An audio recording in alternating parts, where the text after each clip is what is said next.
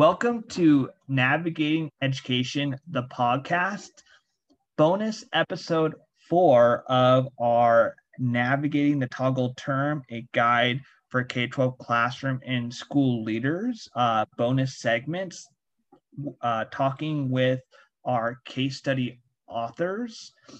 And today I'm with Rosie Avalos, who is a secondary educator from California's Inland Empire. She is a uh, Spanish teacher. She has a master's in teaching and learning, and she's really interested in bilingual education. And she's part of, of the induction uh, mentor uh, program in her district for beginning teachers. And she also serves as a mentor for uh, fellow Bruin educators who graduate from UCLA and is a huge fan of Disneyland and drive ins and enjoying new food in restaurants. And today we're going to be talking about professional development and learning during the toggled term. Thank you so much for being here. Thank you for having me. So it was interesting. So when I was trying to find people for to write this case study, I didn't want to find like an edgy celebrity to write this. I wanted to talk as like someone that is not an edgy celebrity, but just someone that is um not like huge on Twitter or like social media or anything like that because I feel like they were were going to be skewed in terms of what they were going to be talking about. I just wanted to talk to someone that I knew that could give me just like a really true like authentic um, experience. Um, so I, I really do appreciate you um, talking in the book about your professional learning experience over the last 15 months. So let's get to know you a little bit more, and then we'll talk about how did you conduct your professional development and learning um, the past 15 months. So what is your context in education? How'd you get there? And then how'd you navigate the past 15 months uh, teaching Spanish? So I teach, like you mentioned, I teach Spanish in the Inland Empire. Um, I am very blessed that I got to teach. I get to teach in my former school district. Um, I love it out here. Like I, I really feel like I connect with my students because I grew up in the community. Um, I know that it was my teachers, you know, from my high school that really inspired me into going to education. Um, I love learning about languages and, uh, you know, studying different languages and speaking different languages. Um, and uh, for me, it was just, you know, the, the thing that I knew that I wanted to do, like getting into teaching. And uh, I know that uh, for me, I would not have been able to survive my first years of teaching without my my induction mentor. So like, as you mentioned, I am an induction mentor too for um, my school district. And I know that I, as I was going through this year was really hard because as I mentioned in the case study, uh, we were told on a Friday, hey, we're taking an extra week of spring break. And then they expected us to be teaching online on that Monday. And I had no idea what I was doing or anything like that. And um, I, I just really, you know, I think the only way that I truly survived was collaboration, like collaborating with, you know, people that I met online, like through Twitter or Instagram, like these educators that I followed, or even just, you know, talking with um, some of my peers and colleagues at my, my school site. And even you know, being able to, you know, um, help out the new teachers this year, I learned a lot from them. You know, I think they they went through their, you know, teaching credential program right towards the end as we went to pandemic teaching. So for them, they really emphasized like, hey, you need to be using technologies. You need to be, you know, thinking of these like different ideas of like what you're going to bring into the classroom. So I honestly think that the only way that I survived um, these last 15 months was through collaboration, like with anyone that I could, and just you know um, trying to do as many PDs and like trying to just, you know, learn as much as I could, like uh, integrating technology into the classroom. Yeah, totally. And it, and it seems like you uh, were able to connect with people in your school site and district as well as on Twitter for professional learning. So that's so that's great. And I know that you talked a lot about that in your case study. So let's let's talk a little bit about more of like what did the professional learning and development look like? Was it like a large one-off professional development or was it a series of um, professional learning activities? Was it coaching? Was it uh, just through resources found on social media? Just talk a little bit about all those experiences. Yeah so i, I attended numerous uh, trainings. I, I think since the spring you know since we went on online teaching in march of 2020 like i honestly you know i remember um, for our school district um, they gave us a computer in January. And so we were to slowly start like implementing, you know, like using technology in the classroom. So I was still in that stage where I was like, okay, I have not used a PC computer in a while. You know, I think um, the one that I had at school, the, the only thing that I would use it for was like taking attendance or, you know, when I, I hosted like a Kahoot game for the kids and the kids mm-hmm. were on their phone, you know, so for me, I was very like, oh my God, I have not used Microsoft Office. Like, I don't know anything, you know, with Teams or or Flickr or anything like that, you know. So I think for me, it was really just like, okay, like let me just get um be able to do like any you know PD that I saw or anything like that. So I, I know initially like um I I made a a Twitter like an education Twitter. One of my my colleagues um, at my school site. I know he used it, and like, and, and that's actually how I found you. Um, I know he was a classmate, a classmate of yours, right? So I, I made a, a, Twitter for like my my educator profile, and then I I found other educators, and they were posting a bunch of resources, or they were posting, you know, um, free like PDs, like on on how to use like Flipgrid or or how to use Teams or like breakout rooms or this and that. Um, so that was one way, and I found it very helpful because a lot of these teachers, especially elementary teachers, they are super creative. And and um, even though I teach high school, I do technically teach elementary Spanish. So I was able to, you know, like get from them, like, hey, like I can use this, what they're doing, and I can, you know, kind of translate it over into, you know, for my grade level, you know, and and that was great. And I know my um, school district also offered a lot of PDs. They started offering a lot of PDs.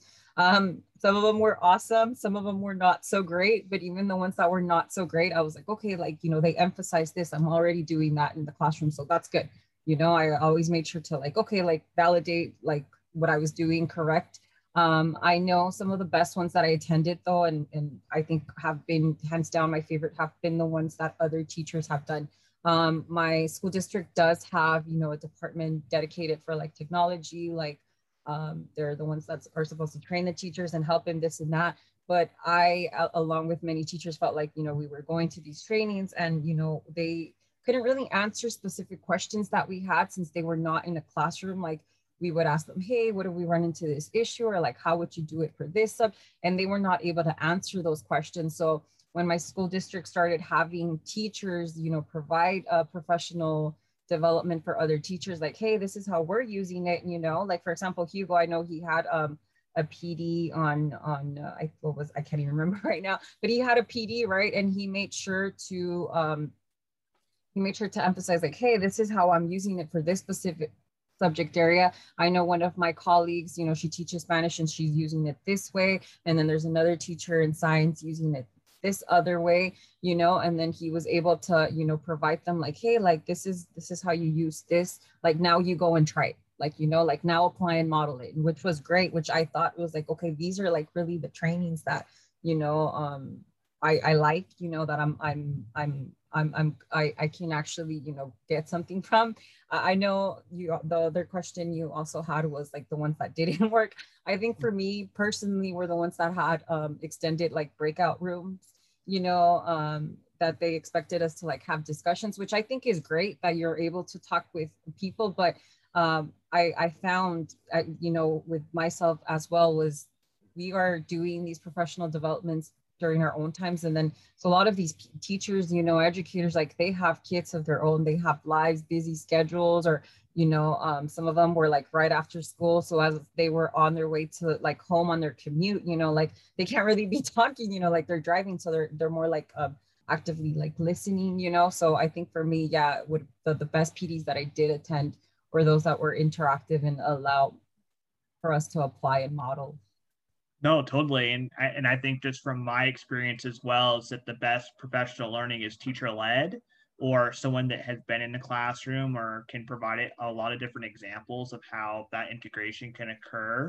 and um, making them engaging. And I, have always felt using the model of I model how to do it, like I do, we do, you do it. And mm-hmm. so providing them with that upfront engaging activity and then allowing them at the very end to customize it for their own class and then share it with their colleagues and then you can all share it amongst each other. So whether it's for your class or for another type of class, or maybe someone has a different idea, that they can use it as well. So that's that's great. And I want to talk now a little bit about how did all this because for example, your situation is that be, even before the pandemic began, you just got computers like one to one in your classroom in January. So of 2020. Uh, so you're, I mean, in terms of just some districts were kind of late to the game in terms of those one-on-one devices. So you had to learn a lot in the last past uh, 15 months to totally like change your instruction. So talk a little bit about all how how all that professional development and learning has uh, impacted uh, your instruction over the past 15 months. I think well, for me, you know, I was very, I'm very, I'm a very hands-on teacher. Like I love, you know, learning through gamification. And then so in my classroom, you know, I do a lot of like board games or, you know, we learn a lot through like games or, you know, just like hands-on activities. And, you know, I have like an interactive notebook for the kids. And um, for me, when we got computers in January, it's like, you know, uh, I know they kind of like, you know, what the district, like their expectations was like, you're going to be fully using them. Like for, like, we're going to eventually get to the point where you guys are not going to be using paper. Like you're not going to have quick print anymore. You know, like you guys are not going to have like paper copies and blah, blah. And for me, it was like, well, I'm, I've, I've, you know, been trying for the past three years at that point, like mastering using like an interactive notebook and like getting my students to use it and which they love, you know, and I and I really think it works and stuff. So for me, it was like I don't want to use the computer, you know, um, in the classroom. I think I mentioned to you like before I I'm a, I'm a Mac person. Like I, I moved towards Mac when I was in uh, doing my mm-hmm. undergrad, mm-hmm. and like I just you know completely I was like you know what Microsoft Office like I just you know forget about you. And then so when um I got the computers, I was like oh my god it's it's been it's it's been a while that I used like a PC. I'm like I know there's been like a lot of different changes, and then you know there was teams, and it's like, hey, you need to like you know um, push out assignments through teams and do this and do that, and then so for me it was overwhelming. And even they had trainings for us. They they started giving us trainings. Um, I want to say since the fall of 2019 but it was not um they were not very helpful because at that point you know like they were teaching us how to oh you you can do this you can do that and it's like well my students don't have the computers yet like i really can't you know like you know try it out because it's like i'm going to create this but then it's like they don't have the computers they can't really like practice on them or anything like that and so i know for me like yeah like january of 2020 it was like okay like i have to just you know start and so i did slowly by slowly you know um like i started like on my own I, Microsoft Office has a lot of trainings um, on their actual websites for teachers. Mm-hmm. You can earn like badges and points. So I started doing those, you know, like at my own pace, and I I started, you know, like um, learning how to use like the the different programs and everything. And then um, once you know that March 13th, 2020, when like most of the school districts here in Southern California closed, I was like, okay, they're expecting us to teach on that Monday. Like, what am I? What am I gonna do? You know? And then I I know I had I had at that point I had had my um, educator Twitter for a while, and then so I was able to find those like educators that were like sharing what they do or what they were doing or how they were, you know, moving their um, physical classroom to online. And I think that was really my salvation because I, I I can't imagine like um, any other way, you know, because it was overwhelming. No, it was really it, overwhelming. And you were kind of just like you you hit the ground running. It seems like you went to a ton of different trainings. You um, basically took the opportunity and I think really um, just revolutionized the way that you taught in your classroom. And I'm sure that, um, you know, it's probably the most change you ever had in terms of your um, pedagogy and class since you began teaching. So, um, when we moving forward into the future, what do you recommend teachers and school leaders to do regarding that professional development and learning? Uh, what do you recommend for them to provide uh, moving forward to teachers? I think um, I, I I would definitely say to use other teachers. You know, like to work across the district. Like I know um, for me, I was very blessed to have like you know other educators at my side that like helped me out a lot they don't teach the same subject i do um, one of the best you know collaborators that i had is a is a math teacher and so i we were just able to you know like talk and it's like hey what are you doing? Like um well i'm doing this. It's like okay like i think i can use the same thing just for like my subject area. And then i know um you know having you know being an induction teacher i was also able to you know talk with like other you know members from like other schools and and you know our district really emphasized um, you know having teacher led professional development um, across the district you know and being able to provide that for all teachers having it open for all teachers or even instructional support um, teachers or or just like induction like just everyone you know and and i really think um they they really emphasize like hey you guys are not on this alone like you know like everyone is in this like we're here to help you um it was just a really i think a team effort like you know like i, I think that's that's the only way a lot of us survived um especially in, in my in my district because they they offered pds they had i think pds at least two or three times each week you know for different things um for different levels like uh you know some of them were for like beginning teachers like intermediary or like you know uh, at, at different levels you know of like how well they knew different programs or like different technologies and all of that stuff which i thought was really really helpful because you know no one's at the same level. No definitely and i i i, believe that that cross school collaboration i feel like we have all these resources now.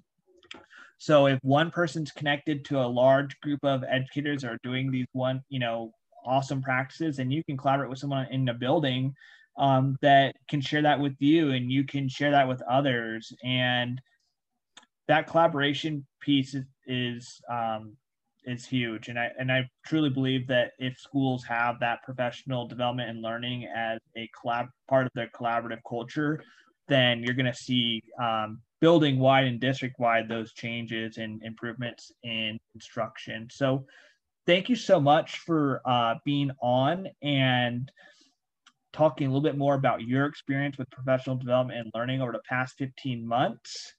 If you would like to learn more about uh, this specific uh, case study, you can purchase the book, Navigating the Toggled Term, a guide for K 12 classroom and school leaders, coming out in July 2020. Thank you so much for being here today. And I look forward to uh, you for having a restful summer. Thank you so much for having me. Thank you.